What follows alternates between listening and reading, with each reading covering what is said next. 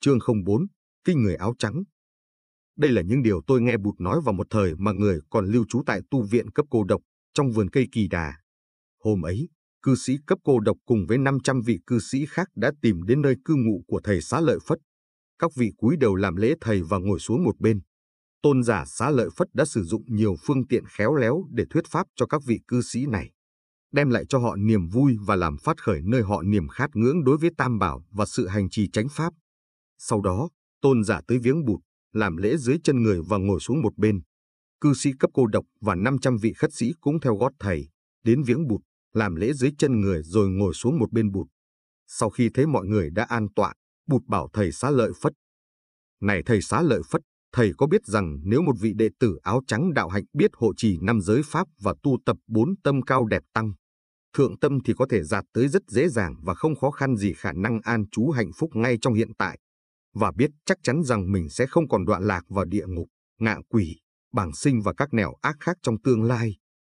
Một người như thế là đã đắc quả vào dòng, không sợ còn bị rơi vào đường ác, chắc chắn đang đi về nẻo tránh giác.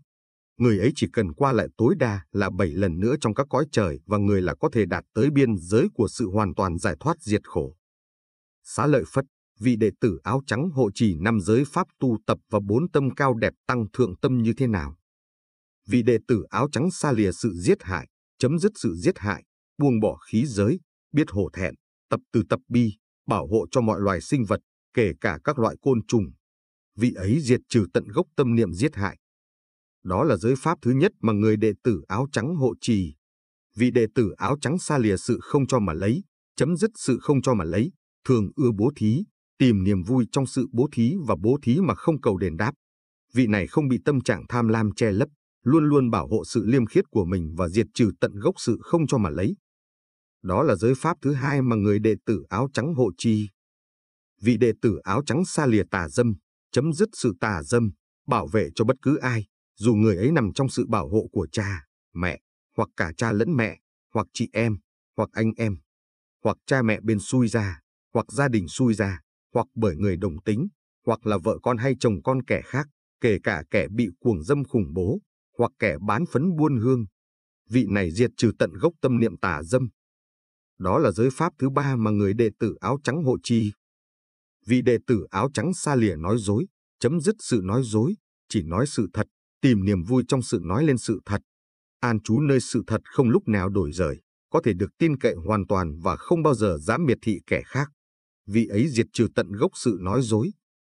Đó là giới pháp thứ tư mà người đệ tử áo trắng hộ trì. Vị đệ tử áo trắng xa lìa rượu, chấm dứt sự uống rượu, diệt trừ tận gốc thói quen uống rượu. Đó là giới pháp thứ năm mà người đệ tử áo trắng hộ trì. Này thầy xá lợi phất, các vị đệ tử áo trắng làm thế nào thế để đạt tới bốn tâm cao đẹp tăng thượng tâm và an trú hạnh phúc trong hiện tại một cách dễ dàng và không có khó khăn. Trước hết, vị đệ tử áo trắng thực tập quán niệm về Như Lai. Vị ấy quán niệm như sau, Như Lai là bậc giác ngộ chân chính không còn dính mắc, là bậc minh hạnh túc, là bậc thiện thể, là bậc thế gian giải, là bậc vô thượng sĩ, là bậc điều ngự trượng phu, là bậc thiên nhân sư, là bụt, là thế tôn. Quán niệm về Như Lai như thế thì những dục vọng xấu xa đều được tiêu diệt, trong tâm người quán niệm không còn những yếu tố bất thiện, uế nhiễm, sầu khổ và lo âu. Nhờ tưởng niệm tới Như Lai mà tâm tư người ấy lắng trong, có được niềm vui, và người ấy đạt tới tâm cao đẹp thứ nhất, an trú trong hiện tại một cách dễ dàng, không khó khăn gì.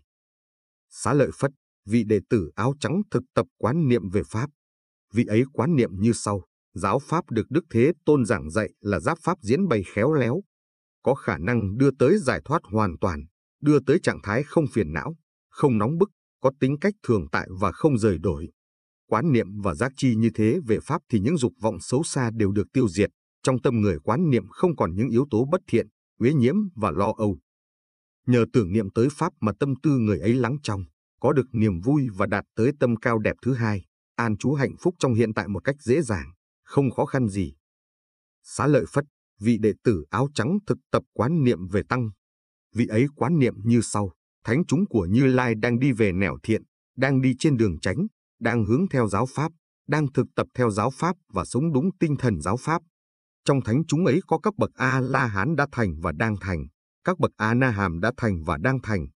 các bậc tư đà hàm đã thành và đang thành, các bậc tu đà hoàn đã thành và đang thành, tức là có đủ cả bốn đôi và tám bậc. Thánh chúng của Như Lai đã thành tựu được giới, được tam muội, được bát nhã, được giải thoát, được chi kiến giải thoát. Thánh chúng này đáng được tôn kính, đáng được quý trọng, đáng được phụng sự, đáng được cúng dường, và đó là ruộng phước tốt đẹp cho cuộc đời. Nhờ tưởng niệm tới Tăng mà tâm tư người quán niệm lắng trong, có được niềm vui và người ấy đạt tới tâm cao đẹp thứ ba, an trú hạnh phúc trong hiện tại một cách dễ dàng, không khó khăn gì. Xá lợi Phất, vị đệ tử áo trắng thực tập quán niệm về giới.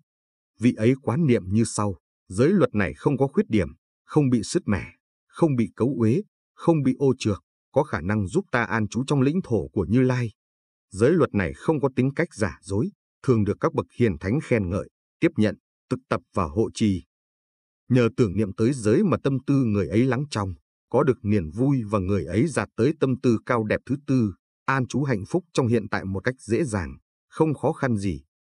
Xá lợi Phất, thầy nên ghi nhớ rằng một người đệ tử áo trắng nếu thực tập được như thế là đã chấm dứt được sự sa đọa vào địa ngục, ngạ quỷ, súc sinh và các đường dữ khác, đã chứng đạt được quả vị tu đà hoàn, không còn thối đọa vào các ác pháp. Người ấy chắc chắn đang đi về nẻo tránh giác và chỉ cần qua lại tối đa là bảy lần nữa trong các cõi trời và người là có thể đạt tới biên giới của sự hoàn toàn giải thoát diệt khổ. Bấy giờ, Đức Thế Tôn nói bài tụng sau đây. Kẻ trí sống tại gia thấy sợ cảnh địa ngục nên thọ trì tránh pháp dứt trừ mọi nẻo ác. Học hiểu mà hành trì không giết hại chúng sanh, chân thật không nói dối, không lấy của không cho. Trung kiên bạn hôn phối thói tà dâm kìa bỏ. Nhất quyết không uống rượu để tâm chẳng loạn cuồng thường thực tập niệm bụt thường thực tập niệm pháp niệm tăng và niệm giới. Tâm an lạc thành thơi. Muốn thực tập bố thí để vun trồng phước đức người ấy học tiêu chuẩn giải thoát và giác ngộ. Xá lợi Phất lắng nghe ta nói về điểm này hãy nhìn đàn bò kia và thử quan sát chúng như sau. Có con vàng, con trắng có con đỏ, con đen màu nâu có đốm vàng hoặc màu chim bồ câu. Dù chúng màu sắc gì hoặc xuất xứ từ đâu giá trị thật của chúng là ở sức chuyên trở. Những con nào mạnh khỏe, kéo xe mạnh và nhanh. Chuyên trở được nhiều chuyến là những con hữu dụng. Trong cõi nhân gian này có các giới phạm trí. Sát đế lợi, cư sĩ, thương gia và công nhân. Những ai chỉ tịnh giới thực chứng được giải thoát trở thành bậc cao đức, bậc thiện thệ thành thơi. Cúng dường những bậc ấy là được quả phúc lớn, ta không cần phân biệt giai cấp và nguồn gốc. Kẻ thiếu đức nghèo tuệ không soi sáng cho ai, cúng dường những kẻ ấy quả phúc không đáng kể. Người con bụt tu huệ tâm hướng về thế tôn gốc lành thêm vững trái chỉ sinh về nẻo lành, qua lại cõi nhân thiên nhiều lắm là bảy lần cuối cùng sẽ đạt được cảnh niết bàn tịnh lạc. Bụt nói như thế, tôn giả xá lợi phất, các vị khất sĩ, cư sĩ cấp cô độc và 500 vị cư sĩ khác nghe lời Bụt dạy, vui vẻ làm theo.